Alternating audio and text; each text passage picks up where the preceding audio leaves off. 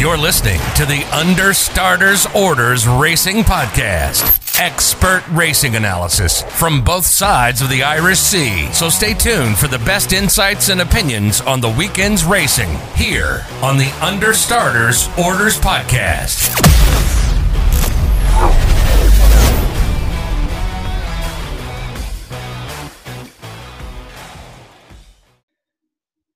Good evening, everyone. It is the Understarters Orders podcast. Welcome along. And we're joined by four special guests this week. We've got myself, Chris Telford, and I'm joined by Stephen Edwards. Hello, Stephen. Hi, guys. How you doing, buddy? How are you doing? How's your Yeah, week been? good. Yeah, not too bad, mate. Could be better, could be worse. It's uh, usual, isn't it, this time of year with this nonsense going on? Yeah, dry January for yourself as well, yeah? Not exactly, but at the moment it is. well, that's not it's not going dry January for myself and also Andrew Cummins. Hello, Andrew. All right, Chris. I, I like how you, you still reference me as a special guest. It, ma- makes me feel good. Yeah, well, special guests are every week a special guest. Do you know what I mean?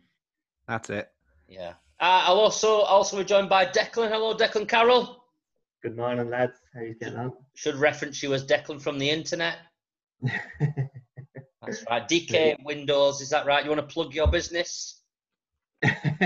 Well, you just done it for me, Chris. Yeah, DK Windows, get involved. Great windows, I've seen those. Um, and we're joined also by another special guest this week. Uh, we'd like to give the public a voice because we are all the public, the racing public. So we're joined by Jordan Williams. Hello, Jordan. Hi, buddy. You all right? Nice to hear another northern voice on here, although a little bit more different than mine, as you're the Yorkshireman in this one now. Proper northerner, you mean? Yeah, we've we've got Yeah. we're all set up for a really good joke here, aren't we? With the Irishmen, the Northers, Northerners, Southerners, but we're still missing that Scottish person. Maybe we'll have to invite a Scottish man on soon. We Boys. might be able to go to a bar then. we'll be waiting. We might be waiting a while. right, let's get kicked off with today's podcast. So start off with a question, boys. Um, here's the question. It's been sent in by somebody called at Lily Lawless. Uh, what is the best hotel to stay if you go racing in Naas? That's from uh, at Lily Lawless. Declan, you want to answer that one? Yeah, you know, there's a lot of hotels in Naas, but when you're coming from Dublin, just after the turn for Punchestown, there's a nice little sort of boutique town hotel on the left. It's, it's called Lawlor's, and uh, great rates. You know, they're doing it up at the moment. I'm not sure if you know that, but you know, it, I don't know how they can improve it, but I'm sure they will. Yeah, it was, it's a fantastic hotel. I had a look last week. It's a shame they didn't get in touch with us um, after all the plugging that I did on Twitter. But um, thanks, Lily Lawless, for your question there. Thanks for Declan clearing up what the best hotel to stay is at. Um, I'd also like to give out a big shout out to the main man who's coming on in a couple of weeks' time, Darragh Keenan, the apprentice. He listened to my instructions this week when giving Lahu a fantastic front running ride at Wolverhampton last week. Well done, Darragh. But it's a shame He's actually just come out in the, uh, the news today that he's, he's been hit with a 10 day ban for his ride on uh, Rohan earlier in the month. Um, he's going to be out for 10 days. Um, he'll be back riding winners too long. So hopefully, if you're listening tonight, Darragh, uh, keep yourself busy during that 10 days, mate, and we'll see you soon. Um, also, I'm going to mention Jamie at Trackside J's big nap of the year. Do you think I should mention it now, guys? Oh, why not? You've already gone for it. Yeah, may as well, I don't know. He quoted us this week in capital letters with big fat exclamation marks all over it. Quote, wonderful tonight wins the arc, unquote. 40 to 1 with Paddy's and Betfair. What do you think? He was impressive in that Fillies and Murray Ascot. Do you not think, Andy? I was more impressed at with that performance she put in after having such a hard race at Paris. I think two weeks beforehand. So yeah, no, you couldn't put anyone off her because she's going to improve as a four-year-old. That goes without saying. Yeah, Stephen, you like your flat racing. What do you think about Wonderful tonight? You started today, you should have a chance. But uh, I'm joking. Oh, Jesus. Which one? Yeah, but why not? It's, it's a year off. She goes on the ground. Whether it'll be that heavy again, but there's worse bets out there, isn't there? Yeah, Declan, anything you want to say on Wonderful tonight? Um, Or do you want to sing the song? Yeah. you You'd know, like it, it, it's looking like um, it could be a nice race between ourselves and the the uh, Aga Khan mare. Yeah, ha- Hazan. R- What's her name? Tarnawa. Yeah, Who was it? Tarnawa. Tarnawa. Tanara, yeah, yeah, yeah. So, um, look, she she's two brilliant performances at the end of the season, and they, they probably should have ran in the arc. You know, if they hadn't bottled it, they might have won it. Yeah, he'll probably be going a bit mad about that, both Jamie, because he's very well in the Menuisier yard, isn't he? And uh, um, I think he's. I think. I think she, if she improves again next year, she could be a real contender at forty to one. You know, I'm. I'm, Yeah, I'm she showed real guts. Yeah, got real guts. Yeah. Uh, yeah, very impressed with that. Um, anything you want to add on that, um, Jordan? Anything about I mean- Wonderful tonight? Don't know if you know a, a lot about her. I've, I've sort of obviously I saw the Ascot run. She won a couple of times in France and think through the summer. Uh, testing ground or suit. Probably will get that this time of year. Uh, it's well October time of year. But I mean, I don't care what the price is. There's only one that's going to win it. She, she's just got to turn up. Love. That's all she's got to do. Turn up. She'll win. Yeah, I'm sure Andrew will love that. Yeah, Andrew. Uh, yeah, a good one, Chris. Hey. Um, she's a phenomenal filly, though. I, I'd I'd agree there with, with Jordan. To be honest, like the, the Oaks was something else, wasn't it? Yeah, we're not far off the flat season starting again, so we'll be giving up Oh, for give it a rest, Chris. will right, well, let's get going with this amazing racing that we've got this weekend. I know you Irish lads are loving this Warwick racing and the uh, Market Rasen racing, so let's kick us off with a 150 at Warwick, which is a three mile. McCoy contractors, civil and infrastructures. Don't need to say all that. It's a novices chase. It's a grade two, and I tell you what, it's a real treat for racing fans here. We are blessed a three runner novice chase. A massive prize fund of 13 grand to the winner. That's massive, guys. Even if you're 30, you'll get two and a half grand just for jumping around on the fences. Disappointing, isn't it? Well, we say it every week anyway. Um, what can I say? You know, we see at the top of the market here, uh, we got next destination. You know, uh, similar contest at Newbury when he won when he won for the team around a length, and second in the market here is that Santa on the roof, isn't it? Well, Fiddler on the roof, that's what we call him. Uh, serial bridesmaid of late, but there's a chance again here after that second to Allart. Uh, was winning for the first time over larger ob- obstacles last time. Golden Fortune looks to have to improve to figure here. Come on, we'll kick you off with you, Jordan. What do you think about this first race? It's a bit boring, isn't it? Yeah. Um, I mean, it's just impossible to get away from next destination. I think. Like Fiddler on the Roof, he's come up against obviously Caribbean Boy, turned him over pretty easily. Um, like when he put it up to him, he just kicked on again. Um, he didn't. I mean, Allart had him from a long way out last time, and you know it was just a matter of pushing the button. So I think he's got to improve a lot to beat next destination because we know next destination he's got great juvenile form. Um, and he's had quite he had quite a long layoff, I think, in the meantime. But if he can, if you know, if he's if he's stripped fitter for his last run, then I think this is an easier test, and he could make an absolute meal, I think, out of this entire field. Yeah, Stephen, what about yourself on this one? Yeah, no, I totally agree. I remember uh, we spoke about Fiddler on the Roof last time before the Ascot run, and I was sort of going to give him one more chance because I was of the. My opinion was that he was definitely better going right-handed on his Tolworth run last year, and, um, and also the maiden, uh, not the maiden, the conditions race on Tingle Creek. But I can't think of the name of the race, but um, I don't think he's been anywhere near that level of form this year. He got beat by if the cap fits, I think, at Ffos Las. Next destination, I know a few of the lads wasn't too sure he'd get the three miles at Newbury, but I think he'd done that pretty well when he beat Kaluki and uh, won for the team. The rag of the field, he's not so much of a rag, he's seven to one, uh, Gold, uh, Golden Fortune. Uh, he was only eight lengths behind Shan Blue and the big breakaway at Kempton. That would that would obviously give him a squeak in this race, but um, I actually think he could be the full cast. But I'm I'm pretty pretty keen on the favourite, Chris. Andrew, what about yourself? Um, I actually I'm really sweet on the rag here, Chris. Uh, Whoa. Golden Fortune.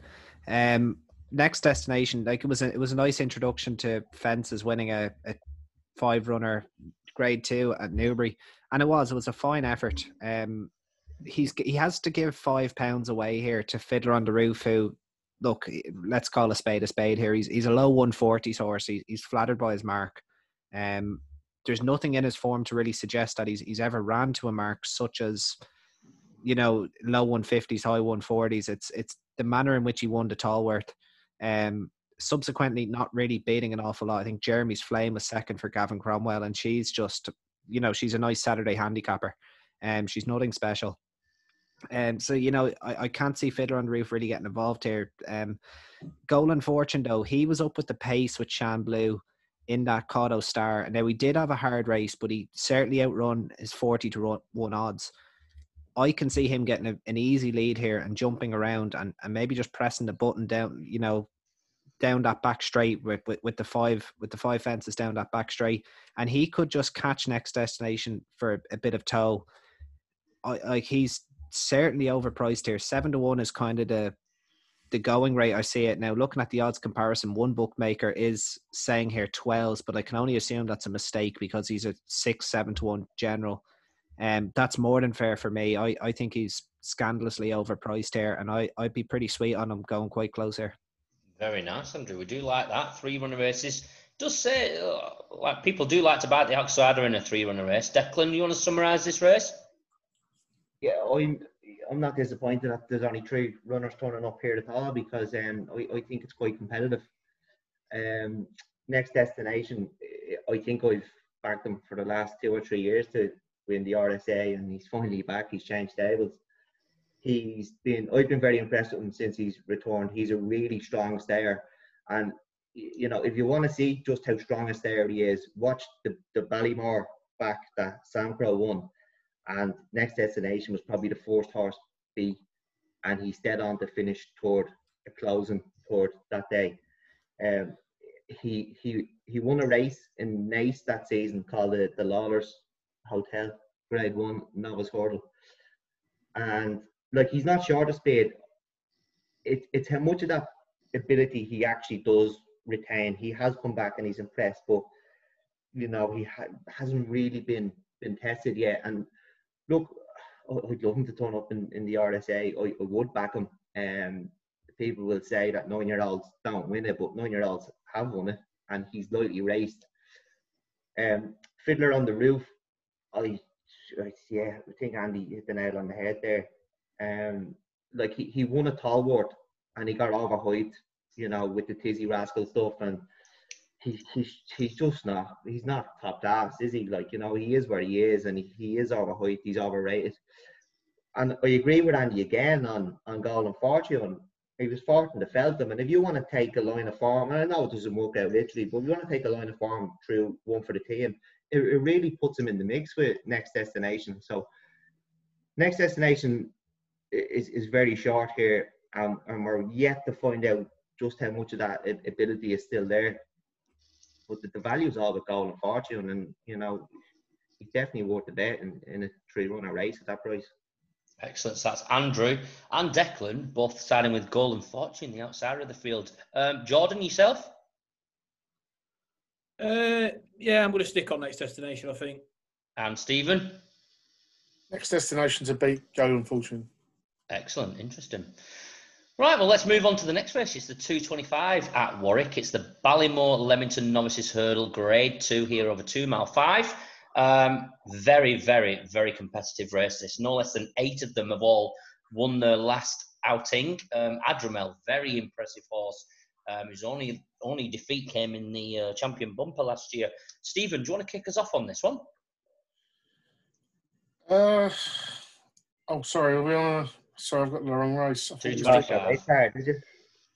Yeah, yeah, no, it's fine. It's fine yeah, Adrimel. Um, it brings pretty solid form to the race, doesn't he? He's probably priced accordingly. Um, he's looked impressive in everything he's done, really, but apart from the champion bumper, where um, he was well and truly put in his place by Ferny Hollow. That's probably like a step too far up the ladder for him, I think. But make me make me a believer is uh, as the pipe horse in the race. He brings Cheltenham form to the race. Where he won going last time in beating Fergal O'Brien's Butte Montana. You'd have to think step up in trip could probably bring more more improvement from him. Oscar Elite has won two sort of small races, but I'd be against backing anything from the Tizzard Yard at the moment. They seem to be banging out of form again. I watched another one today. Um, around was it Plumpton or Fontwell Say was tailed off. It was pretty well fancied. The one I did look at, Chris, I'm quite keen on was um, the Alan King horse, JBY. This one a point for Colin Bowe before being bought for King Now his bumper run for on his debut for stable was quite disappointing, finishing well down the field behind um, yours, darling. Uh, it was Ben Pauling's horse, but um, that runner has since finished finished behind um, Ardemelt Sandown. But on that Newbury debut, he was very well back that day, which makes me think he's always been pretty well liked. On his next run, he went off pretty much unfancied at 14 1 behind a Nicky Henderson hot pot in that race, he absolutely sauntered home in the manner of like, like a really good horse. I'd sort of rather take be backing him at eight or nine to one against against against the favourite. Yeah, uh, Declan, what about yourself for this race, mate? Um, uh, I I fancied Al-Jamel the last day. Um, I, did think he, he needed a step up and trip, but I thought that test around Sandown on that ground would have suited you know, he's he's unexposed at this trip, and I, I think it's going to bring out a, an awful lot of improvement in him, and he's he's definitely going to be difficult to, to beat. Um, he is the favourite, and Pip Borden gone for favourites. I, I, do find it hard to to beat him. Uh, making a believer won at Cheltenham like the step up and triple suit. He, he's gutsy, and when he got on top, he he he went away. Um, he may have been headed I, I coming to the last as well. So you know he, I, I think this race will, will definitely suit him, but can't see him getting to, to Adrian Oscar Elite, the Springfield Fox and Springfield Fox's prep race for the, the Welsh National didn't beat much in, in his maiden, and I think he's he's a slow horse. Um, God knows where he'll end up, probably in the Tommy Whittle in a couple of years. uh, Midnight River, um, not far off does he know, and, and does he know ran out in, in the Challow hurdle. And he could well have, you know, I know Bravemansgame won that race well, but I fancied him that day, and we just don't know. Um, I, I think he would have been there at, at the business end, and he, he's not without a chance. Midnight River. Uh, JBY won easily here. I need to see more to, to make much of a case. Min condition second season novice, been been running in handicaps, needs to improve. Optimise Prime is one I like. Um, picked up well the last day. Does look he's going like he's going to be um, a strong stayer, and this trip, uh, this this could suit right now for him. He may want further when he goes over fences. The only other one I could sort of make a case for is Pure Bliss. Uh, I, I wouldn't be putting anyone off Pure Bliss, but I'd probably be, be going on the forecast Ajamel to be optimist. Very optimistic, Declan. Well done. Um, Andrew, yourself? I, I won't take up too much time here, Chris. Okay. Um, it, it is a race I can't, I couldn't really get a good grasp on. I what I do want to mention though with Adrimel, um, because he won a class two, and this is a grade two. Like I, I these race conditions, I, I never really got them personally. He is carrying a three pound penalty, and I know that doesn't sound a lot, but penalties in these type of races get good horses beaten, um, and, and that is a fact. And you know, it, I'd usually take that. With you know, I'd usually take horses that are trying to give weight away to other progressive horses. I would rate their runs a lot higher. I'd give them a lot more um, room for error or a little bit more leeway. So I'd be really interested to see Adrimel here giving a little bit of weight away. Um, the one I did land on though was Pure Bliss. Um, with that weight allowance, we just don't know how good she is Out, outside of a um getting pulled up behind Sabrina at Ascot, which may have been there's obviously something amiss because you know she's clearly talented and to get pulled up in a bumper um might have just been one of those things but she's unbeaten outside of that run and we just don't know how good she is she's an official mark of 125 which is pretty fair because she's only won low graded races in, in the context of it, but she's well worth to go at this level. And she might sneak a place of 14 to 1, but I would, this be a race I'd be kind of um, assessing for the future rather than having a bet on on the day. Thanks, Andrew. Jordan? Uh, I, th- I, think I probably agree with Andrew there. To be honest, it's, it's just, it just looks like a no bet race for me. Um, however, um, I think if I was just going to sort of throw my hat in the ring, I'd, I'd, give a I'd give a bit of a token chance to send in Love the Nicholls horse in here um, because I mean he didn't, you know, she uh, um, didn't show up last time. Uh, behind Stargate, I think you know Cobden was was pushing away uh, quite away from home, and there was no response at all. So you know there might be something amiss. Um, can she generate you know, any sort of improvement off the back of that, I don't know. And as you can tell by my response, this is just a race that, like Andrew said, I can't really make anything out of it. Um, these could be anything. I think any one of these can potentially win. Um, so I'd definitely be avoiding it on the day. So summarise, Jordan. It says for you, what what one would you be backing? Uh, I'd be, I'd be, you don't have to I'd back be, it, obviously. I'd, I'd be given a good chance to send in love. I think. I think at the price of sixteen to one looks well overpriced, and you know she could easily put the last run behind her and kick on here. Excellent. Thanks very much, Andrew. Yourself? Yeah, it would be a token bet on pure bliss. Wouldn't be getting too involved, but the notebook would be wide open. Declan? Um, Ajamel to be optimized. Fine. Excellent. And Stephen, yours? JB White for me, Chris. I think he's uh, unexposed, could be anything. Daddy, I got him from Pluto. That'll be good on the podcast this week. Love that one. That's excellent. Right, let's move on now. We're going to move on to the three o'clock, which is the three mile five McCoy Contractors Civil Engineering Classic Handicap Chase, a grade three. Very interesting race, I think. Near four mile handicap chase. This is right up my street. But what looks a grade three on paper, I think, is anything but a grade three. Bally, Ballyoptic doesn't turn up here. All of these horses have to carry an extra £11.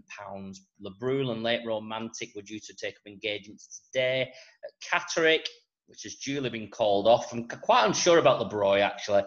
He looks a dour stayer, but he lo- does love a slow gallop. And uh, with storm control in here, it's not one that I think that he's going to get at that. And present, he looks like a horse that hasn't really turned up for a good few runs now, fading out quite tamely. He was entered at the Yorkshire National today. He was going to be a seven to four favourite. I was all for taking him on today, um, even after the wind surgery. And so I believe in him well alone. Um, late romantic, I'm still unsure about. Um, as he, I think he needed all that trip at Haydock, but Haydock is an absolute graveyard for horse. Um, I think that's shot each season right out the window. Not a chance. Luke's a very lazy horse. I think he, he this race won't, won't be, uh, run to be suited at all. And for me, the race revolves around one horse, um, which is Storm Control. But I don't think he's the one to back, really. I think I'll, I'll give a bit of reasoning around Storm Control, really, because I think, you know, Kerry Lee's won this race in, in the past with Russe Blanc. He was a dashing grey horse, which I had a bit of a love affair with. Don't tell my missus. Um, and she also came second in the race. She had good to know with it um, the year after. Now, neither of those were, were anything like Storm Control. Both older horses, whereas Storm Control really likes to force the gallop. He's economical over his fences, a real resolute attitude. And last time, repelling that well-touted court made at, at, at Cheltenham and Potter's Legend, and before that, winning another extremely competitive stayers chase. This is the furthest he's gone. Kerry spoke to you know about before about how she thinks he wants a real stayers test, and that we run as run at a, a decent pace. There's a few others in here who do like to force a pace, but that's why I didn't really come down on him because there's other runners that I think will be pestering him a little bit. Um, so I've got slight reservations in these. This, this is his fourth time around Warwick, and he's only ever managed to complete around here once. With they were over short trips, admittedly, but um, I'm not sure if this, the track actually suits him. So I, I, think they found the key to him, which is like sending him out to the front and, and making making all. But I'm not sure Warwick suits that kind of style uh, of ride. Um, I think there's a lurker in here though, and that horse is Django Django at 14 to 1, and he's my idea of this winner here. If you go back to his Newbury victory last year, he was battering, absolutely battering not a chance off level weights that day. He absolutely cruised by him, laughing at him, waving at him, saying F you. Um, and he'll meet not off chance, not a chance on five pounds better term. And yes, he's out of the handicap. He come here in, he comes here in, you know, you'd probably say in horrific form. Um, but I think the ground has been quite against him this year. I think he needs, you know, that type of ground that's rather tacky and quite holding. I, I, that's what I feel like he's ran on. Watching all of his runs, it feels that way. And there's due rain at Warwick on Saturday, and I, and I know the ground's going to be tacky again. But when you get rain, it's easier to get through, and I think that's the kind of ground that I think he is. He's a dour stayer. It'll be sloppy, but he'll get through it, and it and it's not a stamina sapping when it's rained. Could be very wet. 14 to 1 is a great each way price, and I think Django Django could be my bet of the weekend. Uh, that's my spiel about that. Jordan, what do you think about this race? Um, I'm actually going to go against you with Le Breuil here. Um, and the reason for that is it's I've, I looked at the forecast earlier for week and it's going to absolutely bucket down all day Saturday from sort of four five in the morning. So there's every chance this soft crown could be heavy by then, and it should suit him. I mean, he won a Grand Annual over four miles on very. I mean, it said it, the description was soft, but you know it was absolutely cut to smithereens by the time he got round. Um, he's actually been dropped five pounds since that. I know that's quite a long time ago, but you know these older horses they don't get much leniency from the handicapper, um, and it, it just seems like he's he's started showing, you know, admittedly small signs, but you know some sort of signs that he's getting the hang of things again. You know, I don't think he's a lost cause because I mean he's only nine, so he's not quite the veteran age of his career. Um, I was also looking at walking the mill, but I think he's way too high in the handicap. You know, he got booted up nine pounds for finishing second, and that you know that he's shown nothing this season either. Um, I think I agree with what you said about storm control as well. Um, it probably look to take him along, but I don't think I don't think that's gonna it's gonna suit at all. Um, so I'm I'm quite confident on the Le Breuil's chances in this one. Bro, Stephen, yourself. Yeah, no, I kept it pretty minimal this Chris. Not so much I have a big opinion on, but Le Breuil myself, um, he won the four miler at Cheltenham. He's still relatively young for a chaser, I think nine. I'm early, relatively sort of lightly raced as well. I feel like throughout his career, but ten stone six. Um, quite keen to be, be on him myself. Yeah, there's a few of these who should be in the uh, well, stages. well, you say that. There's just quite a few in here, like age 11, 10. Um, but we definitely have a look at your one. So back to you last time, Django Django, he sort of um, he sort of plugged on. He wasn't knocked about too much either. There's been a bit of money for it this week as well. 16s down to around 11s. Yeah, they've stuck a, a pair of cheekpieces on him this Short time. and simple. Yeah, they've stuck a pair of cheekpieces on him and put Dickie Johnson on board.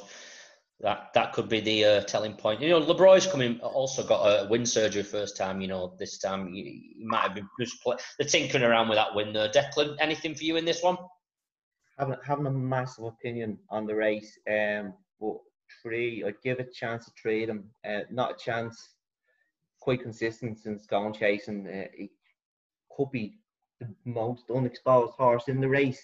Um, Le Breuil has had a wind up, and I don't think he'll he'll need to improve an awful lot. He is quite consistent as well. So, like, I think the two of them will will definitely be at the business end. But uh, Vallis has not got much form coming into the race, but I think that the step up could really um, bring out some improvement in him. He's he's fairly one paced, and I think he could be. You know, he's only eight. He could be plodding along at the end. Um, I suppose he's he's he's the biggest price of the trade. Um, so I'm going nuts. Didero Vallis. Andrew, yourself in this one? You would, yeah. I actually Didero Vallis was the one I I kind of came down on as well. But you would m- mistaken a few of these form lines for postcodes is what you usually get in these staying handicaps.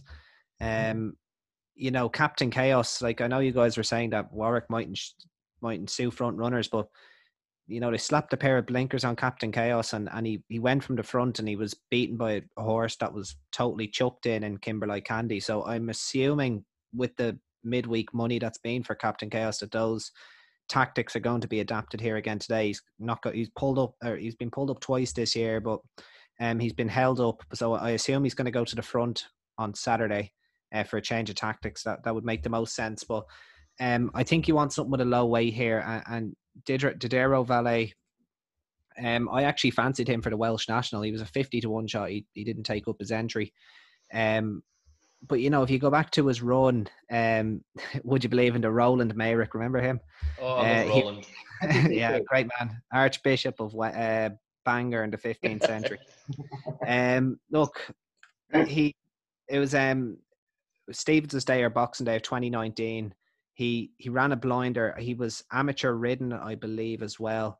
Um, he was beaten eight lengths by Top Ville Ben, who I believe went on then to win the Cotswold, um, the Cotswold Chase at Cheltenham, or, or was placed in it possibly, um, on his next start. So he was beaten by a total blot. I think he's well worth taking a chance at this trip. He likes to be ridden prominently, which I know you guys said um, may not suit, but Captain Chaos is going to take them along, and I say he's just going to pop in in behind. And um, Venetia Williams is having a good time of things as well. Um, it should be noted, and Tom Scudamore is getting down to uh, ten stone to take the ride, so I, I think he's plenty in his favour here. And um, the other one I just want to give a quick mention to is the one just below him there, Petite Power, twelve year old. You know, this is what he needs. He like the heavier the ground, the slower they go, and it it does bring these veterans into it, gives them much more of a chance. And you know, this lad has won at Uttoxeter in bottomless conditions, and you needn't say more. You know, that I maybe outside of Ffos Las and Haydock, Uttoxeter is just grueling. Like it's almost unbearable to watch. It's that heavy, um, at times. And it goes without saying as well that he was just behind Captain Chaos, when third in the race uh, last year, uh, ridden by the same jockey. Um, you know, Liam Harrison taking off seven pounds, which gives Petite Power about six stone on his back mm-hmm. or whatever. So, um, yeah, Didero Vallis would be my main bet here. I actually think he'll go quite well if seeing out the trip. But Petite Power, you'll probably get four places.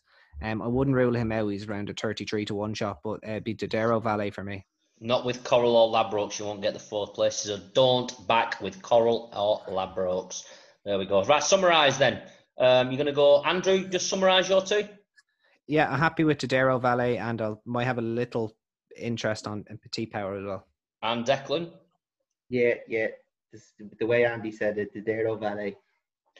Are you not in? Uh, can I just ask you two lads? Are you not worried that um, actually Charlie Dow, Charlie Charlie Douche, uh, well, I can't even say his name, Charlie Dash, whatever, I can't say his name, has chose Akil over Dodero Robelis?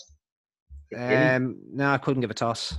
To be brutally honest with you, um, yeah, no, you're just like it's. It's yeah. Tom Scudamore's on him anyway, so it's yeah, not as Tom, if. Like... Tom's a great jockey around Warwick anyway. There we go. Stephen, yourself? I like Le Breuil. Um, Andy was quite keen on the Hollow Ginge last week, wasn't he? Have you um, you off him today or?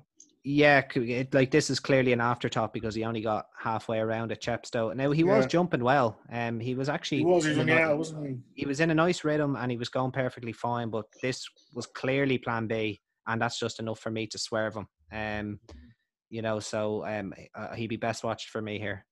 Good. Yeah, just Le Breuil Chris for me then, mate. Le Breuil and Jordan. Yeah, I'm I'm with Stephen here. Um, I, I think it, it's a it's a certainty for me, Le Breuil, in this. I think win surgery. He's got ten stone six on his back. It's five pounds below his optimum weight. I think he looks good. You're all going to be crying when uh, Django Django comes home on the bridle with Ricky Johnson round the corner. Right, our next race is the 335 at Warwick, which is the Pertemps Network Handicap Hurdle. It's a qualifier for the series for the final at Cheltenham. Um, so your eyes immediately probably drawn to the horses that ultimately would need now to win to qualify to get into that final, isn't it? Um, not only that, but realistically, you're probably looking at a horse that you would want to get into that final to stand a chance of winning, to be a 140 at least um, plus rated horse. Um, if they're rated lower than 130 right now, they're going to need to win, and they wouldn't really stand any realistic chance of winning anyway. The caliber of horses that we've seen in that uh, final has been uh, improving every single year. Um, what do you think about this one, Andrew?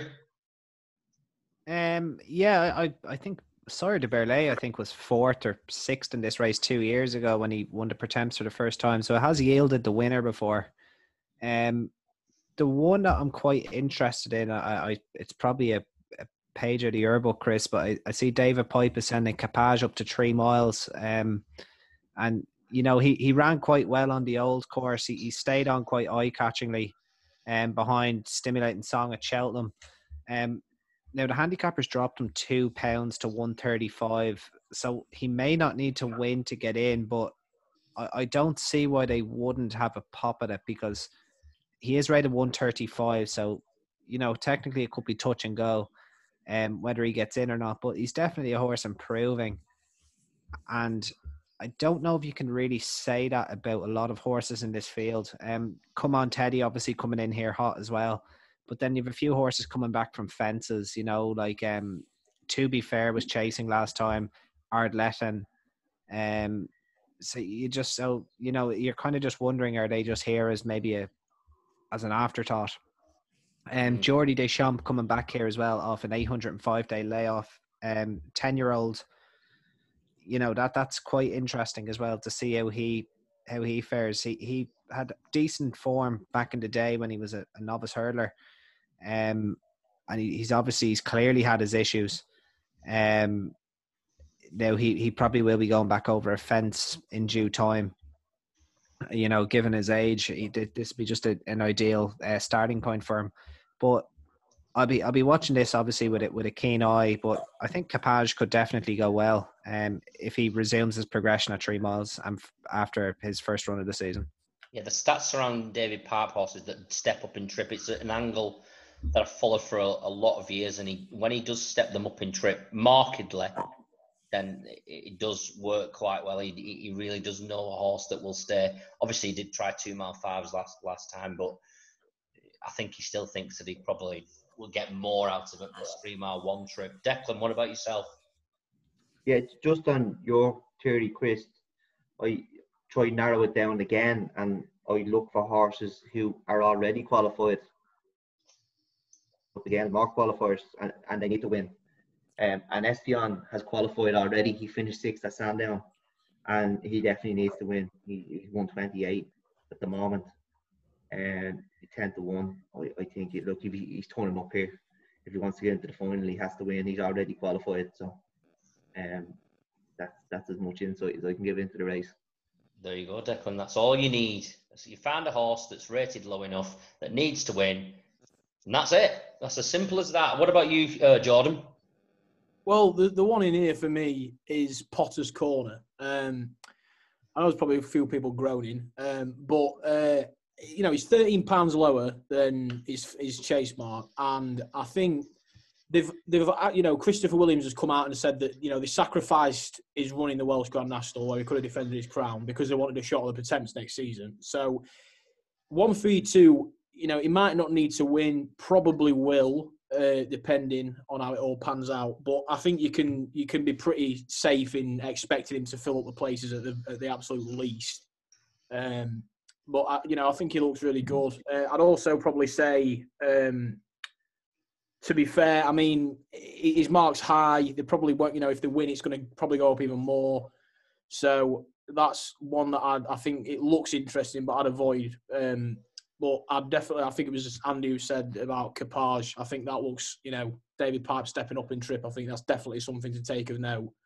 Um, but I'd, I'd probably just stick with a one, and I think Potter's Corner looks quite safe to me. Yeah, it's a very interesting angle to miss that Welsh national to come for the Pertemps series. Um, Stephen. Yeah, no, I'd rather, to be honest with you, with these races, the boys are so clued up on what needs and what doesn't need to. You're sort of uh, looking looking for the handbrake, aren't you? But um, Andy just made a good point about uh, Geordie des Champs. That'd be the only one I'd probably look at if there was any sort of market money, really. Like 10 stone seven. In fact, he stayed in training after a couple of years off. Like, if you go back far enough, I'm going back, probably going back too far to make it a, a fact of anything. But it's run behind also Live Life Laugh, like Renetti, Thomas Hobson, even Aintree behind Thomas Campbell. On that sort of form in his his best going back a couple of years, he'd eat these, but it's just a matter of what what sort of uh, Geordie des Champs are we going to see, but probably a market watch. Yeah, I've, uh, I've landed on Flemcara myself. Uh, won well at Donny last time. You know, he beat a decent improving horse from the Hobbs Yard, and Flemcara did win a Pertemps qualifier last year at Exeter, but didn't go to the festival on the count of the ground. He won't really want it too soft if, he did, did go to Cheltenham. Uh, sorry, sorry, the other way around. He'd want it quite soft if it went to, to, Cheltenham. The softer, the better, really. So when it dried up a little bit for Cheltenham, he, he, that's why they didn't go. He won off a mark last time of one two nine, um, and then he's to put another five pounds here. I think he's got the scope to improve again. You know, I think Emma Lavelle's spoke about Flemcara before, saying she she do does believe she's got a nice horse here, and I think there's more improvement to come from him. Even though, though he's at, at nine years old, uh, I think he's got some more improvements. So, be Flemcara for myself, thirteen to two. No each way about that. Just go head on for that one. Um, what about yourself, Jordan? One horse for this. Potter's Corner, definitely. I think he's got a great chance. I mean, I think Sky usually pay five or even six for this. Um, so you know, it, it, looks a pretty surefire thing to at least grab a place. Just on just on that point, you know what I hate about Sky Bet?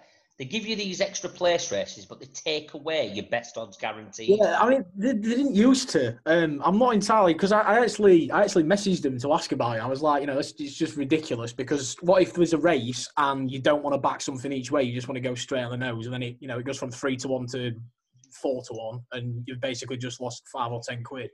Yeah, it's, it's just a poor decision in my eyes. In them races, just avoid Sky Bet for myself. I know they'll go like sixth place and stuff like that. I just avoid them. Andrew, yourself, what one horse in this race? I thought you're about to ask me my opinion on Sky Bet there.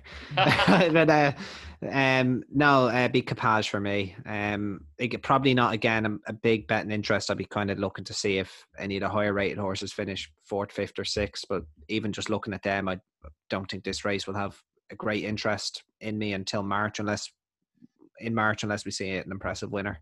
Yeah, Declan. Yeah, I think that the fact that Espion has already qualified and he's turning up again, um, it, it's a good time of year for that because because plenty of them have qualified by now. So yeah, that, that's what I know. Yeah, it's a good angle to take, isn't it? That um, Stephen. Uh, just more of a market watcher for me, Chris, with Jordan Deschamps. But uh, going back to Separs, what Andy said, that's, that was a tried and tested route of yours, Chris, years ago, wasn't it? Piebald stepping up Yeah. in trip. Yeah. It is a tried and tested route. He, he has a great strike rate when he steps them up markedly. He's even better when he puts a step a, bl- a pair of blinkers on them, which which he which obviously doesn't have. But we'll go there another time, another day. Right, we're moving on to Market Rasen now. Market Rasen, the 205, it's a mansion bet handicap hurdle. It's a class two. And the lay of the century goes in here, doesn't he, Stephen, with Edward, Edwardstone? Well, yeah, according to the experts, yeah. Um, I sort of agree with him in many ways. I, I think Edwardstone's by far the most likely winner, but he's definitely too short. You wouldn't want to be backing him at, I think we've seen prices along the lines of 11 to 10. He's probably priced more probably on reputation, the fact that he ran in the Supreme, I say probably the Supreme, the Supreme that's been rated as one of the best in many, many a year, isn't it? But, um, I did notice that uh, King wrote in the weekend just before the Greatwood that um, soft ground, he was really worried about soft ground being a problem for him. I'm not sure what we're going to expect on. Uh, it's not certainly not going to be good ground, is it? But um, that would be that probably be the concern. I could probably see him drifting out. A, probably a reasonable betting proposition. Oscar's leader run behind Mr. Coffee. That looks pretty solid form. Um, Langer Dan seems pretty short in the market to me for what he's done on course. He ran behind Thyme White the second from last time, which probably would have been good form going back a month because Thyme White was favourite for the Greatwood before being pulled out. But despite Edwardstone being really short and not saying he'd want to pilot, I do I still see him as the most likely winner. Jordan, what do you make of this one? Uh, I, I think he said Woodstone's to lose, but you know that that sort of says it in its own right. I'm not going to come out and say you know he's a sure thing in this because he's, he's by no means a sure thing. Um, I think I would have a lot more faith in in Oscar's leader, um, just because um, he, he you know in the he, he finished behind the cob last time, and it was a race where he had to battle back a couple of times to keep his head in front, and he really made a bad mistake at the last flight. So if that never happened, he might have won that day. Um, but I think just his attitude, I like a horse that's you know going to fight and you know wants to actually win. So if he shows up with you know proper grit, it could easily easily hold him off. You know he's off a off a really low weight in comparison to Edwardstone, um, and I, I can't really see any reason that he, he can't get into this race at all. Yeah. Just just looking at the outsider of this field, I'm probably I, I've just got a feeling, inkling at the back of my head that Andrew or, or Declan might pick this up. But Roland Ward for the Stuart Edmund yard. If you go back to his Kempton run of ooh, December 2019, Thyme White, he beat Thyme White, rated 141, Homer, Goa Lil, King's Royal Hussar, very decent handicap hurdlers. Thyme White's now gone on and won some decent races there, and he's the outsider of the field here. Andrew, am I just picking up any senses that you're going to mention Roland Ward? Yeah, I, I, I was actually. that was exactly. I was. Um, I, I going back to that Kempton run, Chris, he got the most confident ride you'd probably ever see from Ciaran Gethings for for an inexperienced horse over hurdles. Um, and I don't think he's quite been the same since a kind of a scary incident in a Triumph Hurdle trial on his next start. He was really, really badly hampered. Um, he was going really well. I personally I thought he might have won the race, um, but he was very badly hampered coming down to the last. Um, and and the horse was given was given a break. I think I think he might have done himself a little bit of damage after that. Um, now he ran perfectly fine at Huntingdon. He he, he ran as if he really needed the race uh, on a seasonal reappearance in November, and the reason he's kind of the outsider of the field here is he was well beaten at Cheltenham last time out on soft ground. Now his win at Kempton was on soft ground as well, but I watched that race again and he traveled into it really, really nicely. And you know, as they came down the hill and they turned from home, he just it's almost like if he found nothing. And I have a kind of a worry in the back of my mind. Maybe it struck me possibly as a wind issue. Um, obviously we don't know, but he's definitely on that Kempton run, and even on his return at Huntingdon, which was a perfectly fine run behind Wild Max.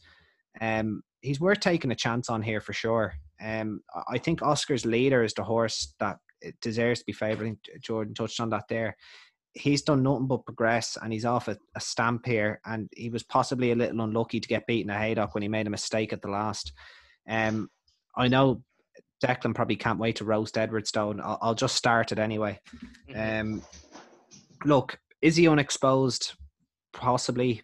This is, in my opinion, uh, a plan B as he's, he's been chasing. You know, he, he unseated at Donny. He's came straight back to hurdles. Um, I don't think he's going to want this ground. Um, he, you know, his best form is probably when he's behind, beating a neck by Stolen Silver in a Triumph Hurdle trial or inverted commas Triumph Hurdle trial at Haydock. Um, Stolen Silver hasn't won since. He was beaten 23 lengths by Shishkin finishing in sixth place, I think we all kind of came to an agreement that the top five are quite useful, and that may have been the drop off in the Supreme Novices. And you know, Alexia Dane and Captain Guinness may well have beaten Edwardstone if they, if you know, Asterion Forlonge didn't wipe them out at the second last. So, you know, he, he probably then ran to form in the Greatwood behind the shunter, beating about eight lengths. You know, I'd say they went chasing maybe because that was his kind of limit over hurdles. And admittedly, this is a weaker race, but he's carrying 11 stone 12. There's doubts on the ground. Um, look, if, if he touches even money, I'm just going to have to get onto Betfair and just smash that pink button because he, he's he's definitely a lay at that price. Um, I might even lay him for a place if there's two places. Um, so yeah, I'd be with Roland Ward here and and laying the shy out of Edwardstone. So. Declan, I know you've been waiting for this all week. Tell us about Edwardstone. Uh, look, uh, Andy said it's plan B. I think it's plan C. You know, he was well fancied for the Greatwood. Um, then he went chasing. He unseated. I didn't even see the, the, the chase. I don't know how he jumped, but he, he did unseat, and the, and now they've come here.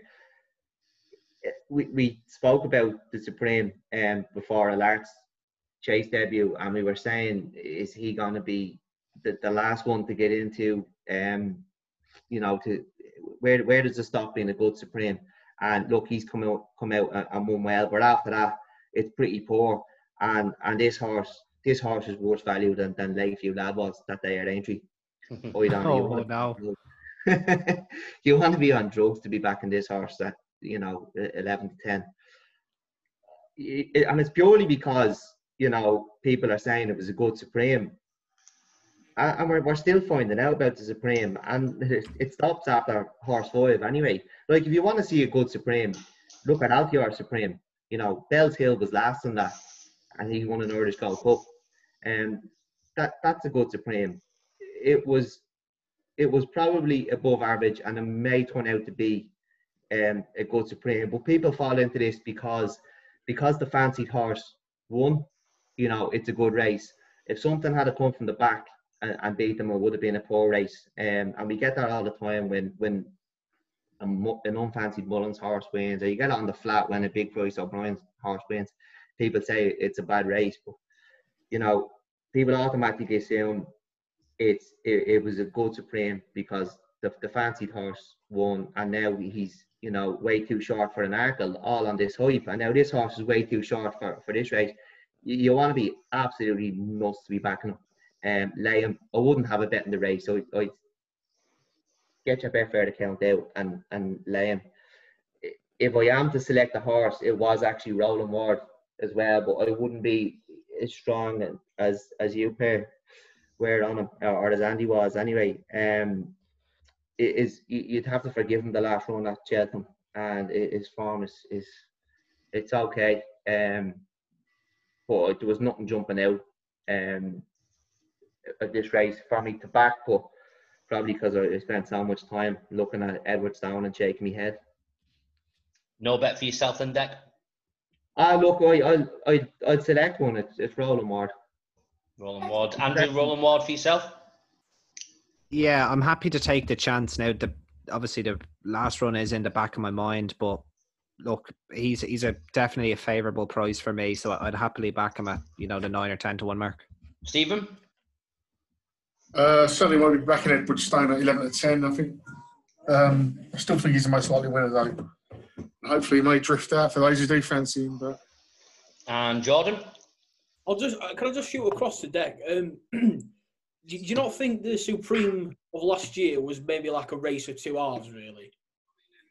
Um, you know, we're not a team that just uh, one player. We need to find ways to be creative. To Deck, did you hear that?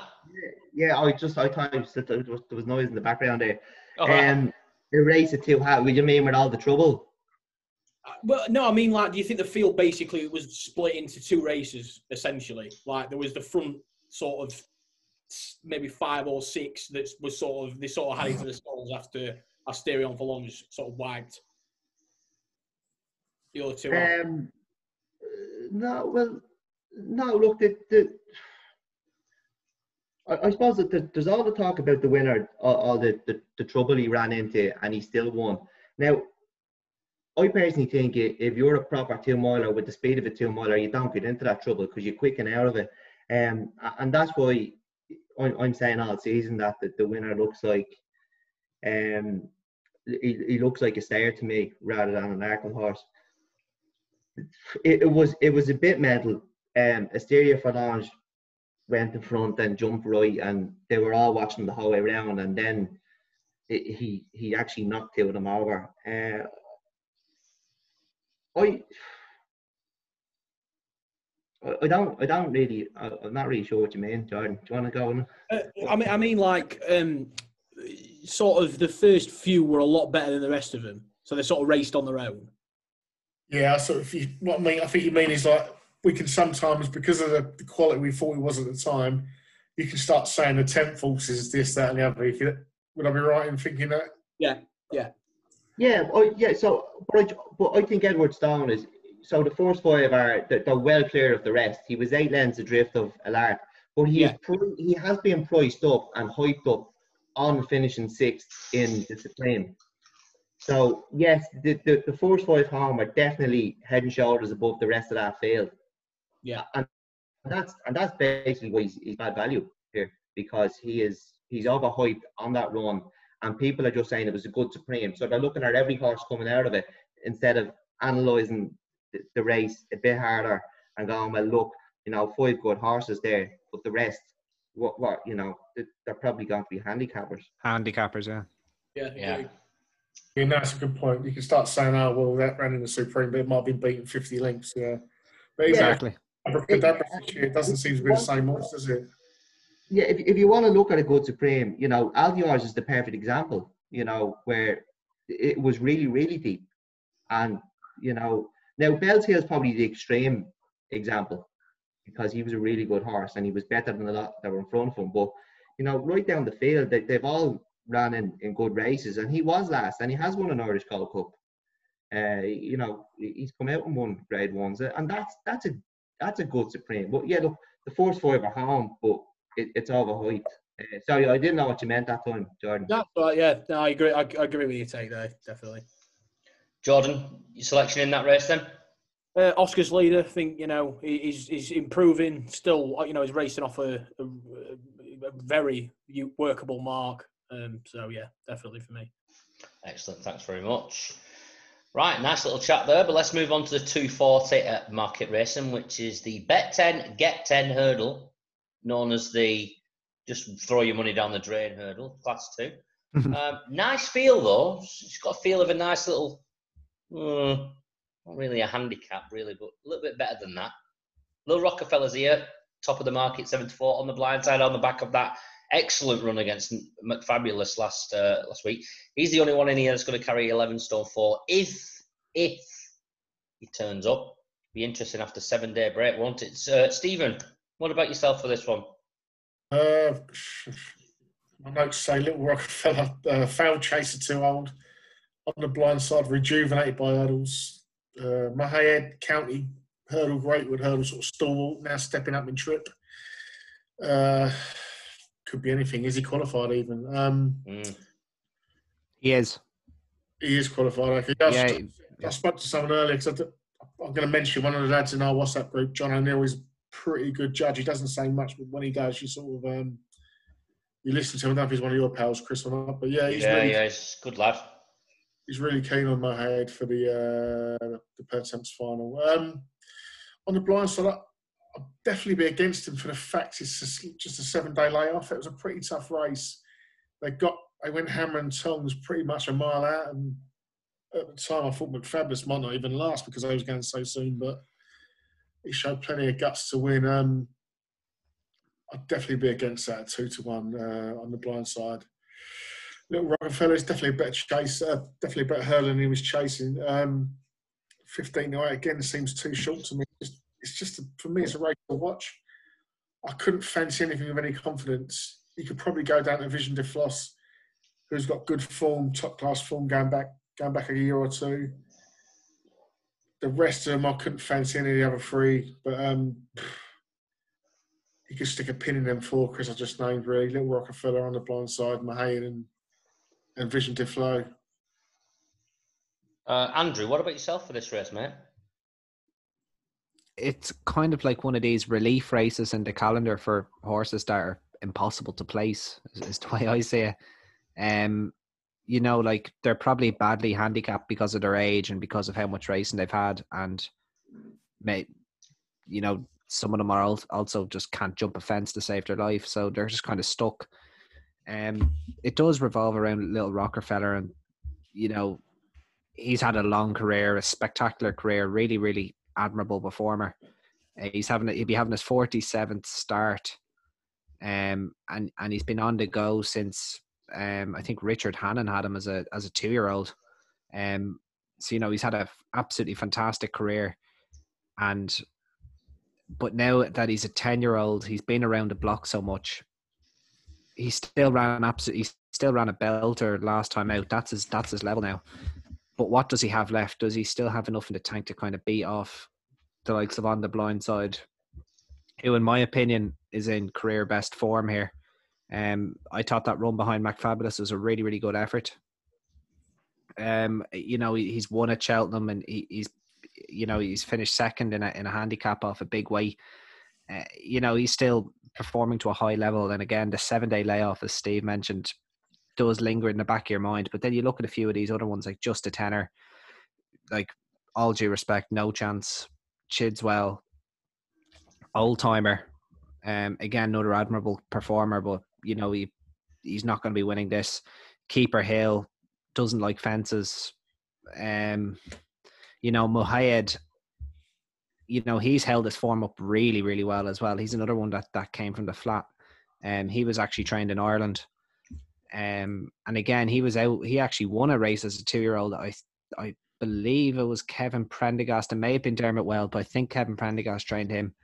Yeah, Um, you know, so he's he's had an absolutely spectacular career as well. Um, now, again, in regards to like handicaps at the festival, he has a fantastic record at the festival. But surely there be other horses with a little bit more up their sleeves at this stage in his career. I know he's only a nine-year-old, but as you know, he's had a long career.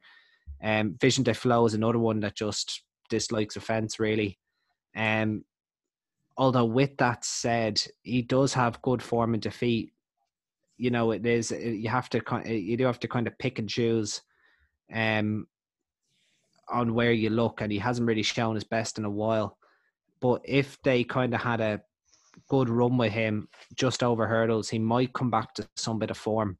But you know, I'd probably want a bit more than seven to one for that to kind of happen. I know he's rated 149, but the jury's out on whether he is a 149 rated horse. So it's just as I said, it's purgatory. Um, any one of these could kind of any one of these maybe with a rating above 140 can probably win this. Um, but in my opinion, even though it was only a seven day layoff, I would imagine on the blind side is the most likely winner. Um, but you couldn't pay me enough to have a bet here. That's the one. Right, uh, Deck, yourself?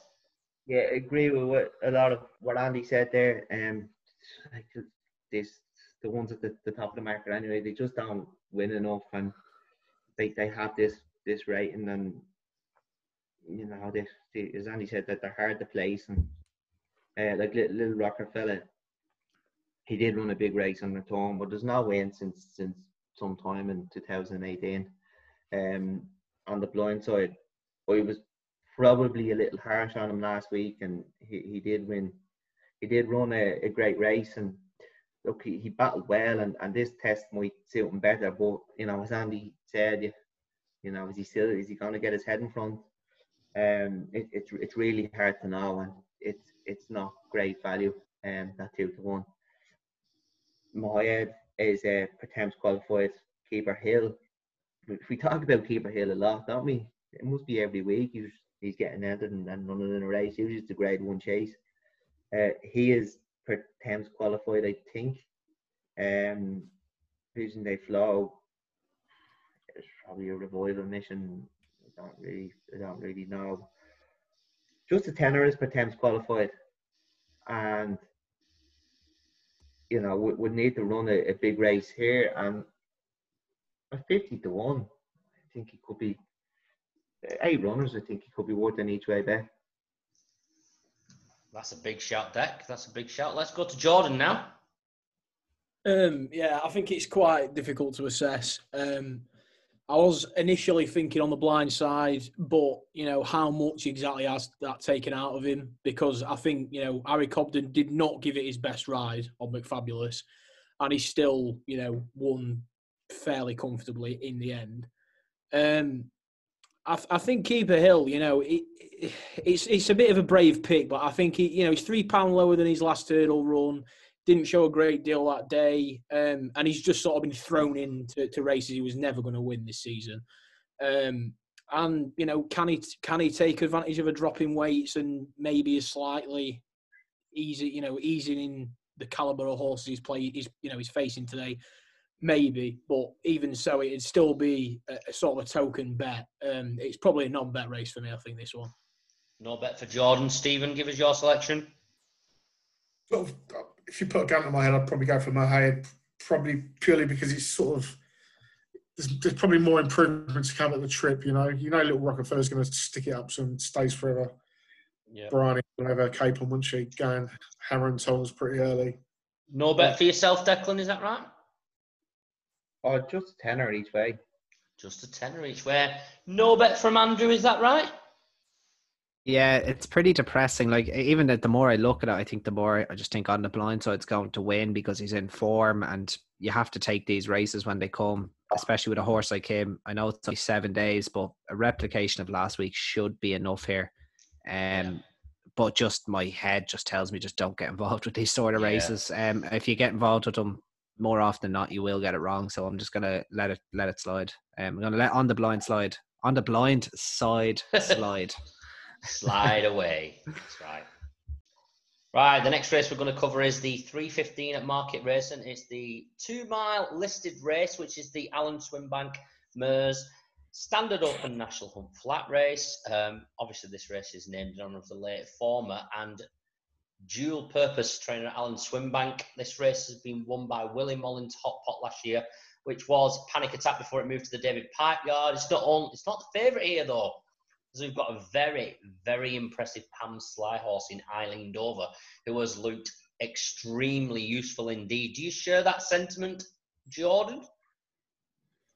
Um, I do and I don't. because so many times you see horses that have won like 30 lengths and the next time they finish last, or like, you know, they finish well down the field. So, I mean, how strong that form is going to work out to be, um, you know, it, it, it's it's up for discussion. Um, I think Grangee for Willie Mullins, you know, I mean, he, he's he just know, he knows the time of day in these sort of races, and I think last time out, you know, it, I think it was six six and a half or five and a half lengths it won by, and uh, you know, it did nothing really that day to win. It was eased down right at the line, you know, it, it was effortless. So I mean, that could have won by forty lengths that day. You never know. Um, but you know, I, will I think I'll, I'll, stick with I'll stick with Willie Mullins in this one. But you know, it's important to remember. Obviously, Pam Sly she she won a Derby, so you know she's no slouch of a trainer. Um, and you know, I, I just think for me, I'd I'd rather stick to the old faithful Willie Mullins. What about yourself for this one, Declan? Are you going with the Irish guy? No, not. Although um, Willie's horse did beat Champagne Socialist at, at Galway, and Champagne Socialist was was second to Chemical Energy, um, who was quite impressive then at, at Down Royal. But look, there's not an awful lot to go on in the race. Um, Eileen Dover two impressive victories, but we, we don't know what's been in behind there. Um, they, they were visually impressive, and look, we, we touched on visually impressive performances last week with the, the Gary Moore horse, and, and you know, we see how that worked out. Um, Mary Mistress has beaten Ballybock Mary, who who has come out and, and won since. Um, Chosen Port behind the smart enough looking horse of, of Fergal O'Brien's. Miss Lamb, two from two, but it doesn't look like there's been much in behind. Fashion Nova has been behind Miss Lamb. But Dragon Bones like bumper fillies are usually best fresh. Dragon Bones hasn't run since since um, October 2019, and there was some smart horses there in behind.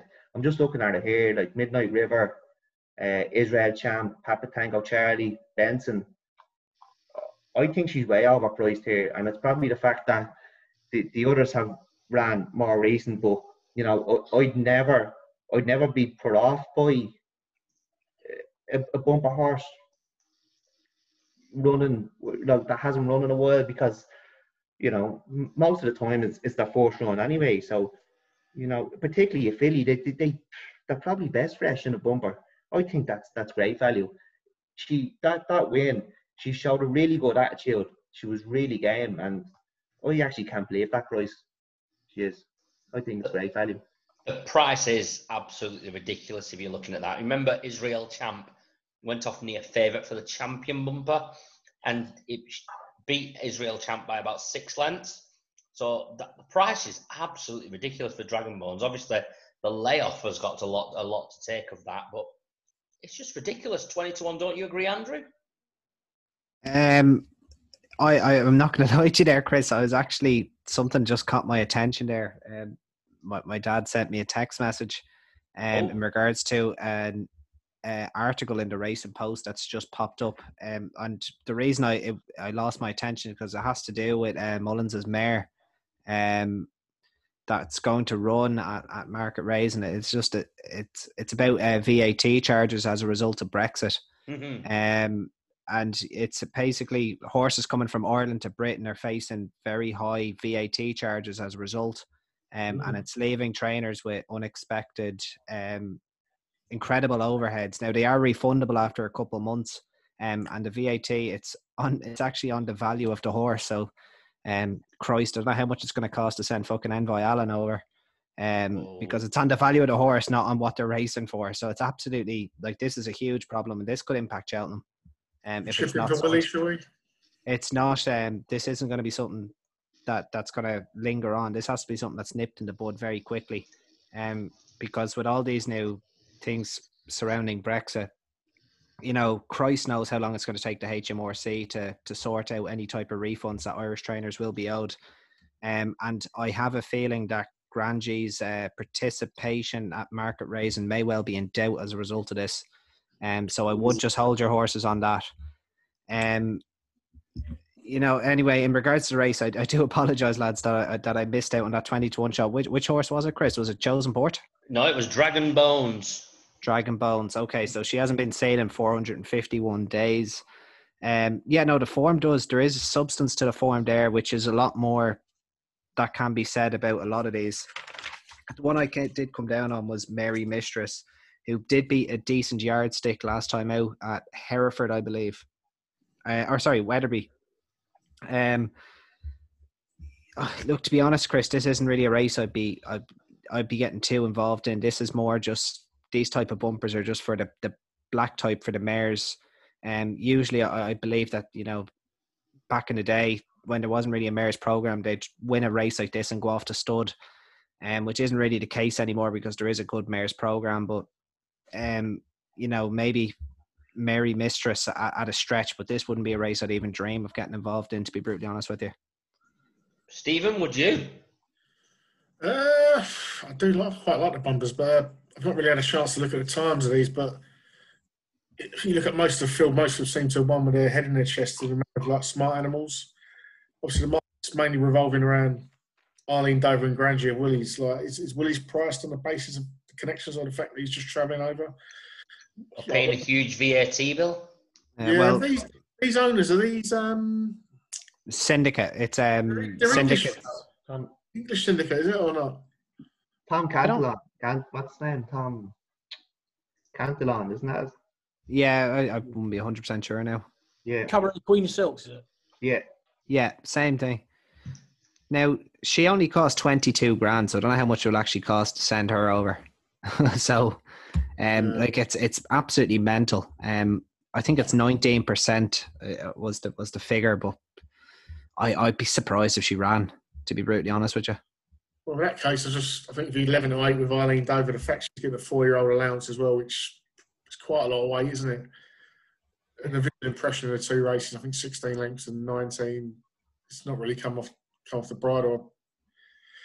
it wouldn't it wouldn't be a betting race for me, but I'd be looking to see something exciting. Hopefully, yeah, so no bet for yourself, be like Arlene Dover, Stephen. Yeah, very boring. Like, but like apart from the fact you've just brought to our attention the Pipeballs, Israel Champs, uh, the one that beat that, but that would definitely have to have a second glance, you know. But excellent, thanks for that. What about yourself, Jordan? One horse for this? Um, I mean, following on from what's been said about Grangee, um, I took the time in between to just have a look through Dragon Bones um, sole victory, and I, th- I think I'm going to have to side with the boys on this one. Um, I think you know that form looks absolutely unbelievable, but um, based on the price at least, I think Grangee. I will stick to that. If it doesn't run, I think Dragon Bones is very sensible each way. Excellent, uh, Declan. Yourself, anything? Yeah, yeah, I'm actually a bit, bit, bit bullish. Um, Dragon Bones. Look, Andy's mentioned the 451 days, but you know they, they run their first ever race in bumper, so and they can be quite impressive. It it doesn't it doesn't turn me off or at all. Um, I just think it's great value. Yeah, 2020 is a huge value for that. Absolutely gigantic. Andrew, you're going to leave it alone? Um, I'm sure if all you lads are on Dragon Bones, it'd be rude not to. It, it's I've no real opinion on the race, Chris, as I said. But um, look, I hope Dragon Bones does it for you guys because you, you sound sold on it. Yeah, well, that's the way it should be, isn't it?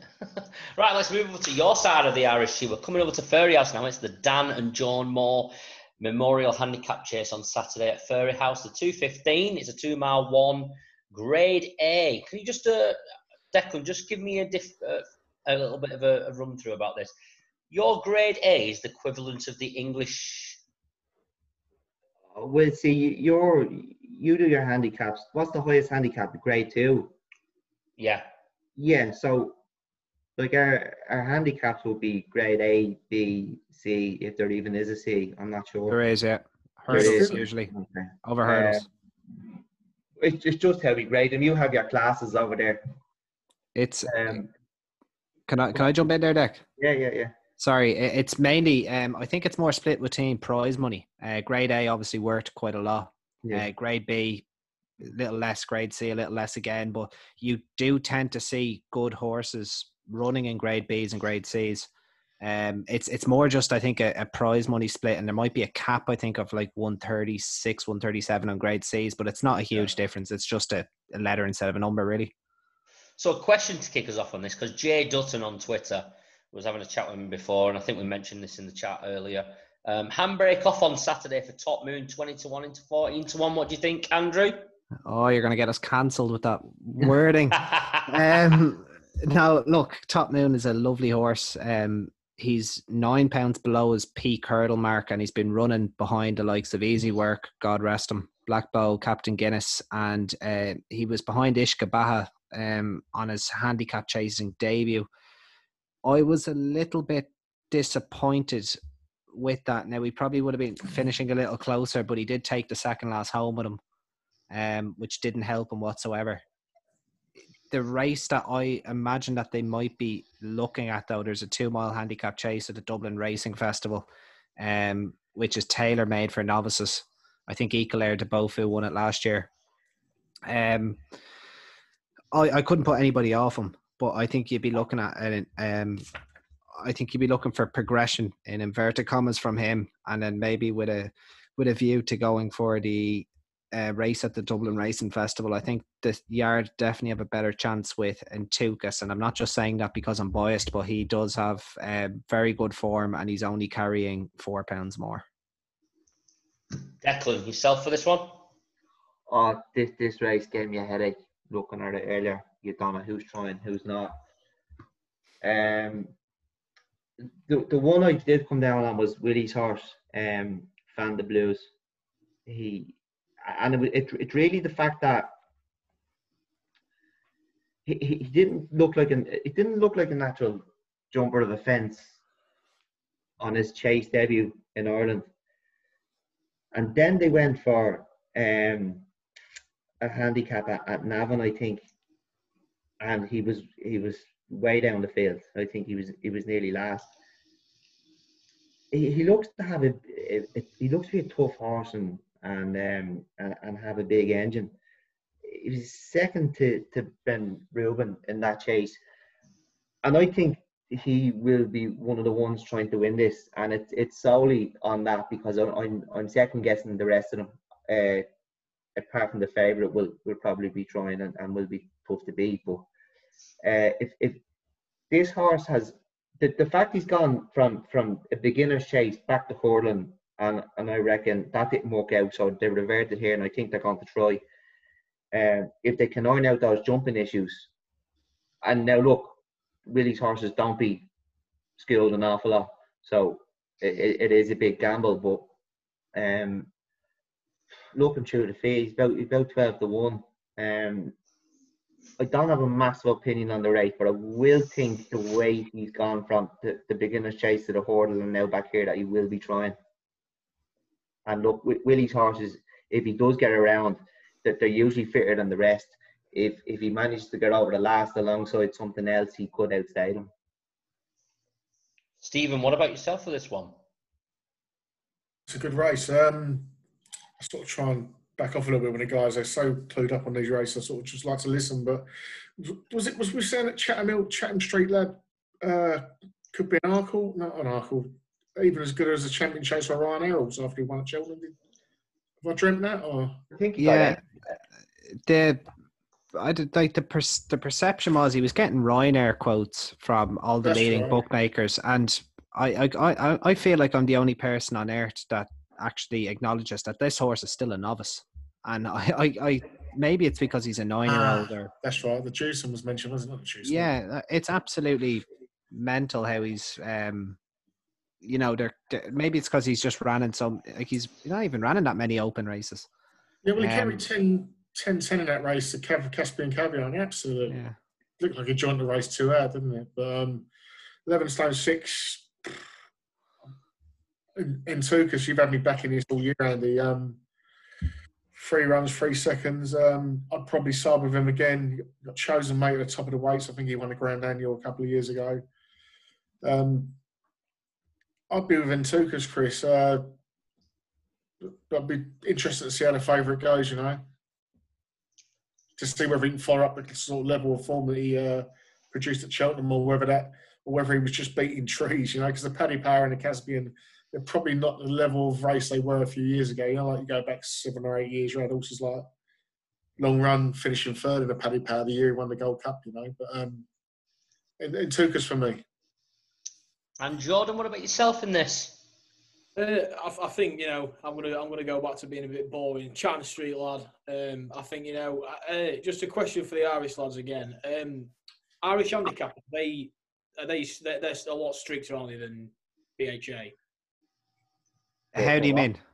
Um, they, like they'll, they'll put more weight on than a BHA SSMI. Oh, Um, dodgy territory. No, I would. I I disagree with that. To be honest, Uh, I think the Irish handicappers is a little bit more sensible. Um, where it goes from you know an older horse will be dropped a few pounds for a seasonal reappearance, stuff like that. Um, you know, there like I'll give an example there. A, a few weeks ago, a horse that I really like that's running later on the card, Atlantic Shore. He pulled well clear with a novice, I believe, um, at, Fairyhouse a few weeks ago with a Gavin Cromwell trained horse, JP McManus. They were first and second, and kind of an exposed horse was third in a handicap now. They're about 15 lengths ahead of it. And you can just tell in England, the handicapper would have gone loco on that. They would have both got over a stone probably and, and been handicapped to the absolute hilt. Atlantic Shore only got, I think, four pounds. Um, so I don't think, like, handicapping for me, it's not about just lobbing a horse on a a weight on a horse's back when they do something good. There has to be reasoning behind it. And I, I do think that the Irish handicapping system, maybe I'm being biased, maybe it's because I'm more familiar with it. I do think it's maybe it's easier as well because there's less horses, but I think it is fa- a fairer system than than what they have in the UK. Yeah, that's fine. I was just curious. Um, I, think you know the ten pound rise on on, on Chatham Street Lad. I still don't think it's going to be enough um, because the way I mean, I know we've just touched on the fact that you know Caspian Caviar is probably not what, quite what it was, but you know he's still demolished uh, a pretty decent looking field. I mean, you know he had Master Tommy Tucker who was well behind um, that day, um, and then obviously went and won a pretty crappy Grade Two. But um, I just think he, he won it so comfortably by an absolute distance, and it, it's just going to come down to what's going to win form or you know being well treated. And I, I think I'd I'd stick to the former Chatham Street lad. Um, I'm I'm pretty sweet on that one. He's entered on Sunday as well, isn't he? He is. Right. He won't. He won't go. He won't go. Is this in the in the novice chase? Yeah. Yeah, Jesus. Don't worry, you're going to get your chance. right, let's summarise selections in that then. Jordan Chatham Street Lad for yourself. Definitely, yeah. Stephen? I'm going to stay loyal to Andy. He's he's he's loved this Ken Tukas all year. I'm going to I'm going to go with it one more time, Andrew? and then he'll win the Grand Annual by about 20 links. Oh, interesting. Yeah, I actually I'll just give you a quick rundown, Chris. I only answered the question there on on Top Moon, but I, I do like Entoucas, but I'm going to probably just back him for the Grand Annual instead because I think that's clearly his target. Um, twenty to one is the best available. If you want to be a little bitch, you can back him twelve to one non-runner no bet. Um, but no, I, I'd be, I'd be, I'd be more than happy. Little bitch.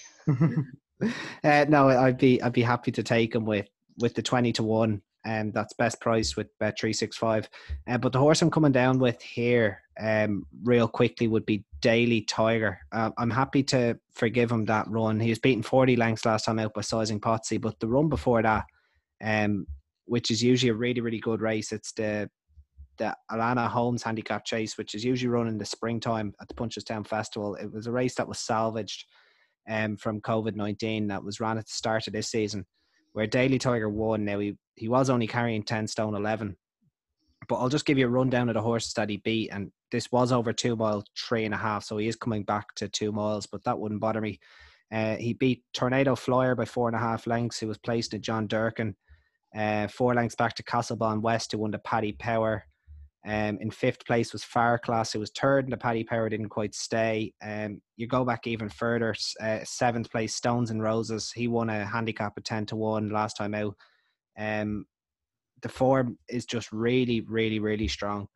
Um, he's a fourteen to one shot here, and if he was coming here without that run where there was clearly something amiss last time out, he wouldn't be 14 to 1, he'd be probably 4 to 1.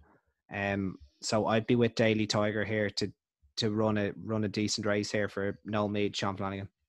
Yeah, thanks, Andrew. Apologies for that. I thought I'd come to you already. no, no, you're good. You're good. Declan, um, yourself for this one, summarise? Just uh, fan de bleu. On the blue, right. That brings us to the end of our covering our Saturday meetings. We're going to move on to Sunday now. Two races that we're going to look at at Punchestown, which are both very clued up for Cheltenham wise. We are going to look at the 120 to start with the Skybet Killiney Novice Chase, the grade three over two mile four. Um, one to two on here is Envoy Allen. Asterion Forlonge is there at two to one, and Andy Dufresne there at ten to one. Andrew, kick us off with this one because Chatham Street lad's not going to go here, yet. I, I wouldn't imagine so unless he falls at the first, maybe, uh, but he'd have to be declared. So, um, yeah, so some horse called Envoy Allen leads the mark. I don't really know a lot about him now, so I'd be just taking a. no, but he wasn't. Um, look, I, I he needs no introduction. There's there's no point in me even like listing off his accolades and how impressive he was in the Ballymore. Um, now, obviously, what he's done over fences doesn't really compare to what he's done over hurdles because you know everyone's afraid to take him on. Um, the fact that he's carrying twelve stone, I think Willie is going to. I, I'm pretty sure he's going to run Asterion Forlonge because obviously this horse needs to go this way. Um, and it's kind of too too good an opportunity to pass up. Um, and Asterion Forlonge versus Envoy Allen with with Asterion Forlonge getting eleven pounds is just that's exciting. That is really really exciting. It's something you basically never see anymore either. Um, it's almost like I, am not going to compare Envoy Allen to Arkle or anything, but back in the day when the handicap system was not really a thing, and the likes of Arkle had to give ridiculous amounts of weight to, you know, very still good horses in their own right it's just very rare you see a horse like Asterion Forlonge getting so much weight from from another horse, and it's just a testament really to that Envoy Allen is actually five to two on, even giving that weight away to such a good horse. Um, it's it's pretty much a two horse race. Like Denny Lacy was a nice beginners winner there, um, but isn't even in the same stratosphere as the two horses previously mentioned. Um, I think Joseph will run Sempo, um, and, and just lob him around, and that might get a nice mark because he just isn't going to be good enough to get involved here. But if you want to get a horse handicapped, you run him here, and you just make sure you don't finish within 20 lengths of Envoy Allen. Um, to be honest, like it, it does make you think though. Asterion for Forlonge getting that way. It this, in my opinion, could be Allen's toughest test to date. Um, if they both jump around and they both have a you know a a proper race. And as much as me, as much as this fan in me just wants to see Allen win again, he shouldn't be a two to five shot here, especially given that weight away against such a unexposed horse. Admit it, you'd love to see Asterion Forlonge win this. Oh no, I, I couldn't back a Asterion. Like he's five to two. The bookies are taking no chances. Um, if he got if he was a little bit bigger, if he was seven to two, four to one, I'd, I'd definitely be, you know, I'd be tipping him almost. Um, but I think Allen still does win this, giving the weight away. But th- this, in my opinion, could be the toughest test of his career to date. Um, and so it's just it's a fantastic race, and I can't wait to watch it. Declan, the machine goes here. Envoy Allen, your favourite horse, yeah? Oh, this, is mouthwatering.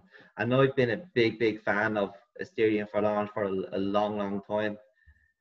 Um, like I've been, I've been saying Asterion Forlonge when he goes, when he goes chasing, he'll be practically unbeatable going right-handed.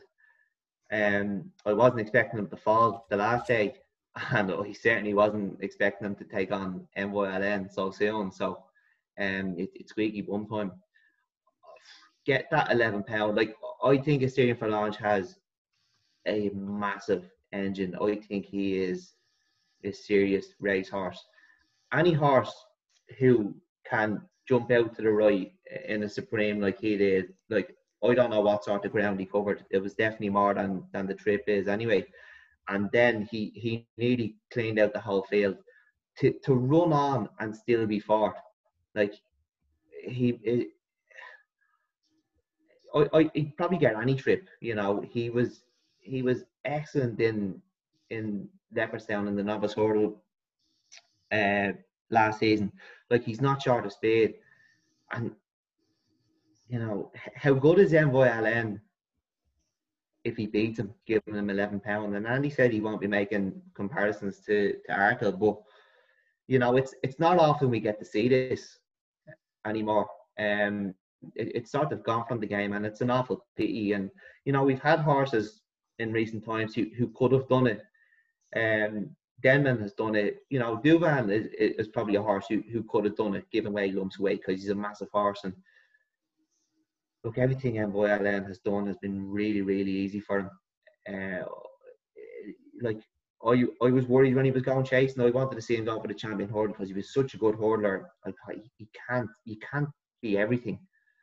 Um, and his jumping's been immaculate. He's straight as an arrow. Everything he does is so easy for him. He's an absolute joy to watch.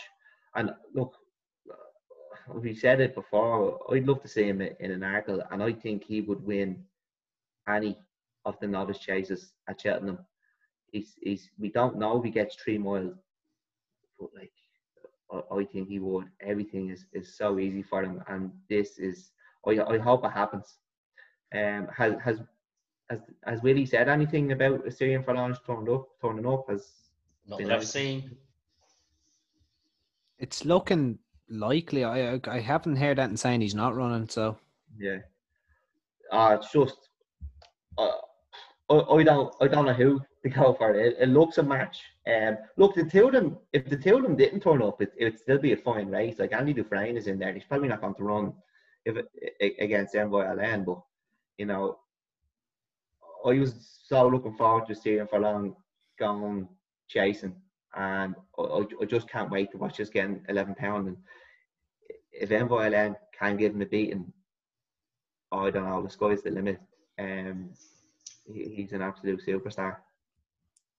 Jordan, yourself?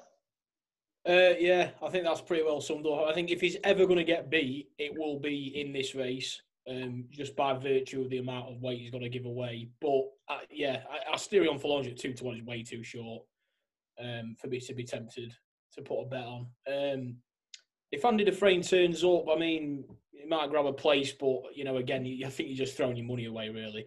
Um, so yeah, I think it's just something that you just have to sit back and, and watch and hope Envoy Allen gets the job done, and then yeah, we we, we could we could have a, a real superstar in our hands here. Yep, I think we've already got the superstar in our hands, haven't we? He's, he's been amazing, absolutely amazing. Stephen, Yeah, no, the boys have covered it well. I just just hope he gets round in one piece, does the business. Actually, I've had the boys say they think he'd be just as good at two. Like, I've no doubt he probably will, but I think I think going up in trip's going to be his thing going down the line, and I see him picking up picking up the speed merchant, uh, the engine horse, uh, quite easily. okay, so Stephen, would you have a selection in this? Well, and yeah. And well, Jordan, Yeah, I'm, I'm Allen, but I, I probably won't back it. yeah, Steve, uh, Andrew, sorry. oh god. Um, look, I, I can't let I can't let Steve's comment go unnoticed there. I think Envoy Allen be better at two than he would be at three personally, but that that's neither here nor there. Um, because he's going to go to three miles irregardless. But I, I I genuinely think that this this is closer to a coin flip than it is, you know, a certainty that Allen wins. But even though I say that, I still can't back for Forlonge at two to one, five to two. I'd say Envoy Allen wins, but I'd say Asterion Forlonge finishes on his skirts. And Declan. Oh, look, I, I really don't know. I, I'd love to see Envoy Allen come out and do, do something special. Um, I hope he does. So I- I'll side with Envoy Allen. Next race we're going to cover is the 250 at Punchestown. It's the Skybet Moscow Flyer Novices Hurdle. Um, what a race! I mean, what a race! You Irish lads are, are drooling at this, obviously. I will just go into what Ronan's told me about the real deal. Um, did have a talk with him earlier. Um, he's going well on the gallops. Um, had a little stone bruise last week. That is healed from that. Um, looking towards a really decent run here. Um, I think Dennis O'Regan's going to take the ride, depending on if, Mull- if Mullins doesn't have a ride, then it'll be Paul Townend. But it looks like Dennis is going to be on the real deal. I'm very hopeful that he will go well in this. But um, little question that we've got here, boys. Um, I think we answered this in our chat, but there's a, a question here that came from Jack Toohill on, on Twitter. He said, "Would you consider this is aimed to the to Declan and Andrew? Would you consider Master McShee a supreme contender if he wins this on Sunday? Go on, Andrew and Deck. Who wants to start? Go on, Andy. Uh, I'll yeah, go on. Um, look, I I love this horse. Um, I I can't get enough of him personally.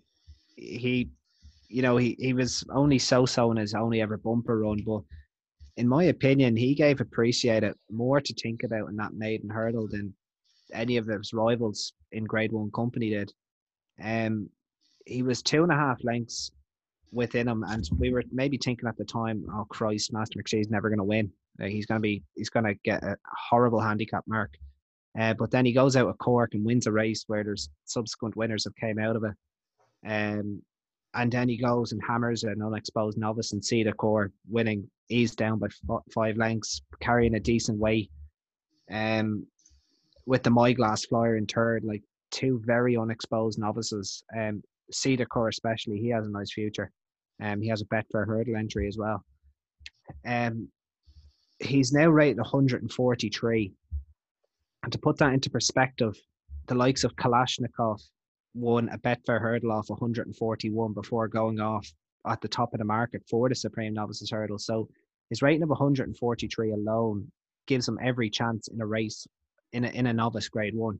And we just don't know how good he is. And because he was far less experienced and appreciated, there's every chance, even though he's a seven year old, we don't know where the ceiling is with him. And in my opinion, um, and even before that, because I had a nice bet on him in, in the Leopardstown race, uh, the handicap, he could well be one of the best novice novice hurdlers in Ireland. There, there's not many that come to mind that could be better than him, in my opinion, anyway. Um, and I think he should be shorter than what he is. He's a five to two shot here for for the Moscow Flyer. I think he should definitely be favourite, maybe even a pinch shorter on what he's achieved. And if he wins this, you know, likes of Min has won this, Douvan has won this, um, you know, some top draw horses have won the Moscow Flyer. It was probably a bit more of a relevant race before the Deloitte, which is the race now run at the Dublin Racing Festival. That was brought from two miles two to two miles, and it's kind of taken a little bit of gloss off this particular race in the last three or four years. But needless to say that this is a, a, a key trial um, for a race like the Supreme Novices, and, and Master McShee, in my opinion, is is right up there with the best novices in Ireland. And the fact that he's forty to one for a Supreme Novices, and he was not even quoted, um, which is an insult, really, in my opinion, because of he should have been quoted after the handicap win, in my opinion. But he's he's really he's he's out of the top draw, in my opinion, and I think he's going to win this. And and the forty to one for the Supreme Novices, I'd be definitely getting a bit of that. Um, especially that's non-runner no bet because obviously there is the chance he stays in Ireland with these Brexit complications and maybe the small trainer. Um, but look, I, I'm just going to keep tooting this horse's horn if, I, if we keep going. But you know, it is a good race in its own right. Uh, Crosshill's not going to run. Gabby Naco's not going to run as they ran in the um, race named after a hotel there at Naas on Wednesday. Um, you know, we've got Ganapati, who who is a nice horse. We don't really know where the ceiling will be with him either. Uh, Power of Pause beat Cross Hill last time out with Punchestown in the fog, decent enough form. Um, and then obviously Ronan's uh, Drill Deal, who who's rated 141. And I know I was saying how the Irish handicapper is a good guy um, earlier on, but in this particular case, I personally don't see how the real deal has a mark that high for beating horses that any maiden hurdle winner would have done the same thing too, but probably wouldn't have a master rating of 141 doing it. Um, now I don't doubt that he is of that ability, um, but I think Ronan may have had his hand forced there going to a race like here, like the Moscow Flyer instead of maybe the Ladbroke in at the start of February, um, at Leopardstown. But he's like he's well worth to take his chance here, and he should run a really good race. But I think Master McShee could be could be one of the better novices that we have over here, and I, I'd be really, really fancying him to to win this and go on to Cheltenham. Declan, you echo that? Yeah, definitely. Like th- th- there's something not adding up when you look back at um, previous winners of this race. Like he, he's favourite here, but he's forty to one for the Supreme. And you have winners like Andy Dufresne last year, Felix Desjy, get aboard, any second now, Min, Douvan Vautour. Like the list goes on. Um, I- don't think any of them were this sort of price for a Supreme when when they were winning bef- before they won this race. And look, he, he's been he's been second to appreciate it, and what we've been told now. Look, himself and appreciate are, both going to improve, everything points to appreciate improving for the step up and trip. Basically, in the in the trainer's own words, he should be running in the in the Ballymore. But because Ferny Hollow was injured, they, they're going to run in the Supreme. So uh, appreciate it's definitely worth taking it on. And and this lad is, is great value at 40 to 1, especially with the, the non runner now bet. I think there's more improvement in him at two miles than there is appreciated, and, and that's going to level it up. And look, if if if he can handle Cheltenham, which is going to be a big thing, I don't know what. Without crowds, it's, it's certainly going to help. But a lot of the times, these these horses from smaller yards will struggle when they get to the big stage where, you know, the likes of Mullins horses are are, are they're, they're nearly dealing with it at home. They can have races at home. So uh, it, it would certainly help them this year with no crowds. And, you know, we, we, we do love a horse like this in, in Ireland. Um, you know, with Fleming Star. Um, a, a small trainer coming up with, with a really good horse. And uh, Andy's dead right. He, he is one of the best novices, you know, and what he done in that handicap was, you know, it was really, really impressive. And I'm delighted he's turning up here. Uh, and I hope he wins. It's hard to it's hard to go through this race because th- there's no declarations yet, and we don't know what's turning up. But if I was going to take him on with something, which I don't want to do, it would probably be power of pause. Um, he, as Andy said, he has beaten Cross Hill. Uh, Cross Hill actually ran in the in the Lawlor's Hotel Grade One Novice Hurdle the other day. It's a great hotel, great rates. They're doing it up at the moment. It's just left in Here we go Mason's again. Dublin. um, and I, I think Power of Pause the farm is probably underrated. He, he's beaten Tory Graf, who, who beat, beat Tacuarengo. And if anyone has some spare time over lockdown, if you want to sit down and just take a line, a farm to Tacuarengo, you can probably find the result of, of any future novice hurdle that's going to be running Ireland because I I think he's running every maiden there's been this season. So, you know, if, if you do have a bit of time over the next few days, have have a look at his farm and and try um place all these horses. I I didn't spend too much time on the race because I I think the favourite is a very good horse, and I think if he turns up, he wins. I certainly hope he does. But I do think he could have a race on his hands of power of pause. If he turns up, he's probably the most likely to, to put it up to him. Stephen, you echo this as well? Yeah, I've got nothing to add to that. I, this favourite, what I would like to say is that Hill's a six to four, Master McShee, Paddy Power five to two. There's a there's a massive old difference in that. But um, yeah, it turned the, Chr- the Christmas handicap hurdle turned into procession. It was like it was over to out. Um, whether the other novices are up, would be up to that form, I'd very much day. I think this could be very very short on the day. And Jordan, yourself? Five to two looks like. Enough, um, just talking about the Supreme, um, I actually backed Master McShee about a week ago for the Supreme, uh, 40 to 1. So I completely agree with what Deck and Andy have said there. I think he, he looks super smart. And you know, I think I think he's massive at five to two at the minute. I think if that was a, if that was a Mullins or an Elliott horse, it'd be like six to four already. So you know, I think if, if you fancy it, I'd get on now because I can only see that getting smaller and smaller. I backed it today myself. Thought he's uh, Yeah. I think it's a clean sweep Yeah, for McShee this weekend. I think it's a nat material, don't you agree, guys? Definitely. hopefully. Yeah, absolutely. Well, that's a clean sweep. Right, that brings us to the end of this week's podcast. But we, before we go, let's give our best bets for the weekend. Um, let's start with you, Declan. Is there anything else that you want to, or any of the ones that we spoke about that you want to highlight, maybe to put into some multiples, doubles, or just straight up singles?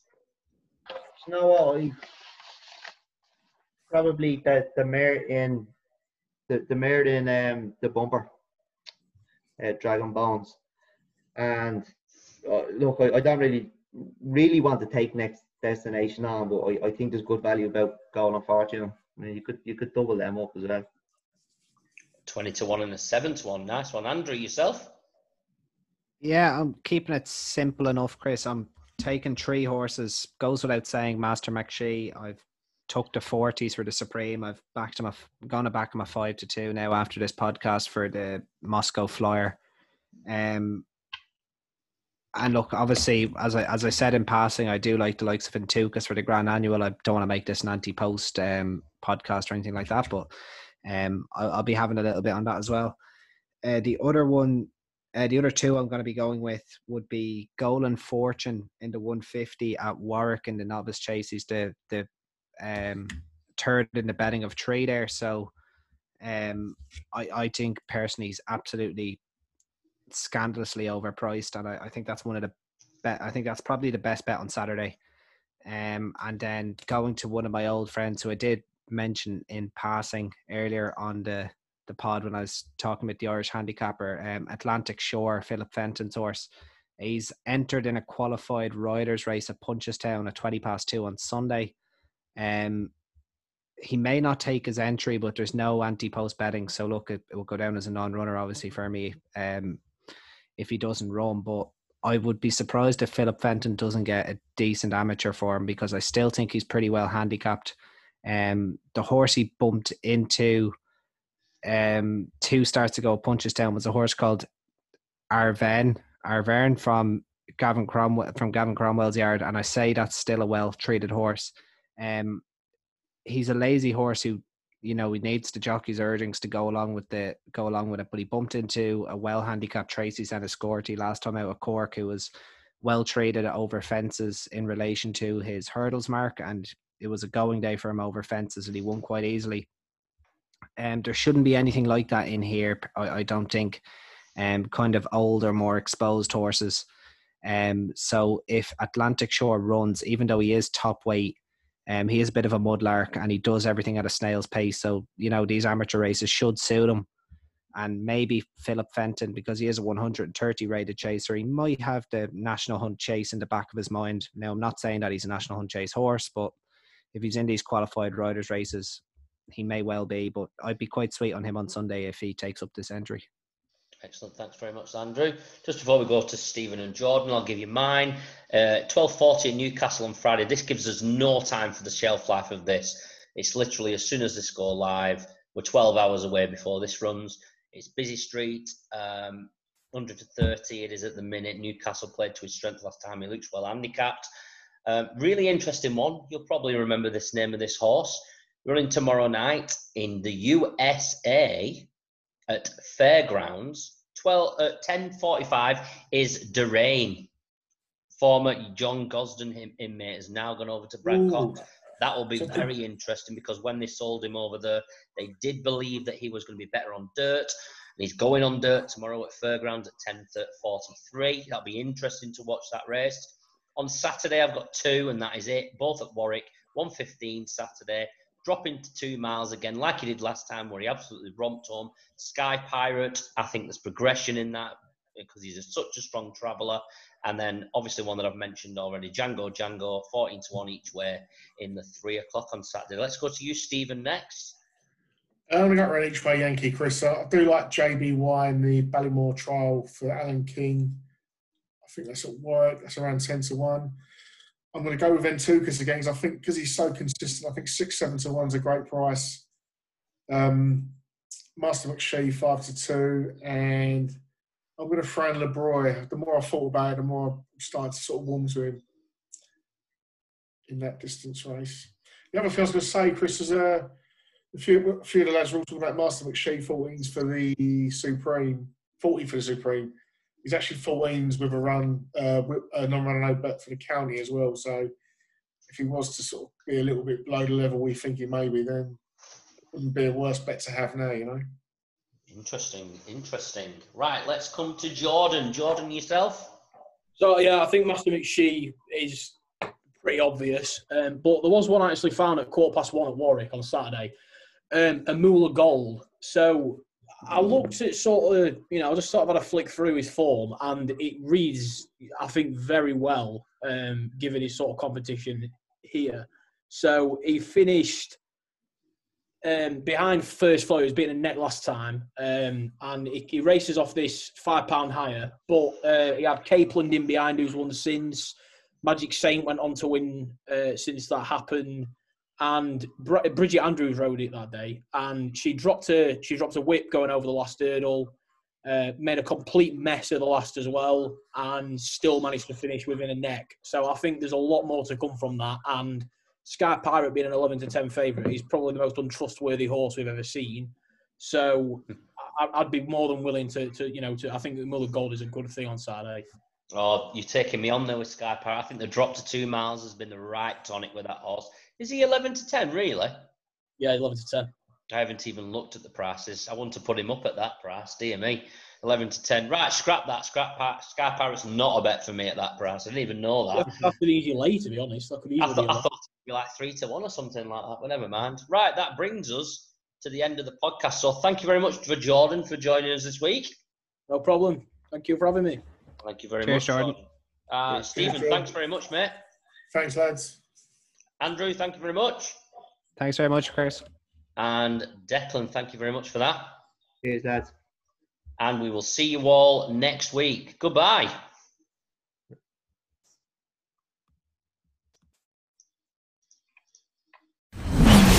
Thanks for listening. Make sure to follow us on Twitter. Head on over to our handle at USO Podcast and click the notification bell to never miss an episode.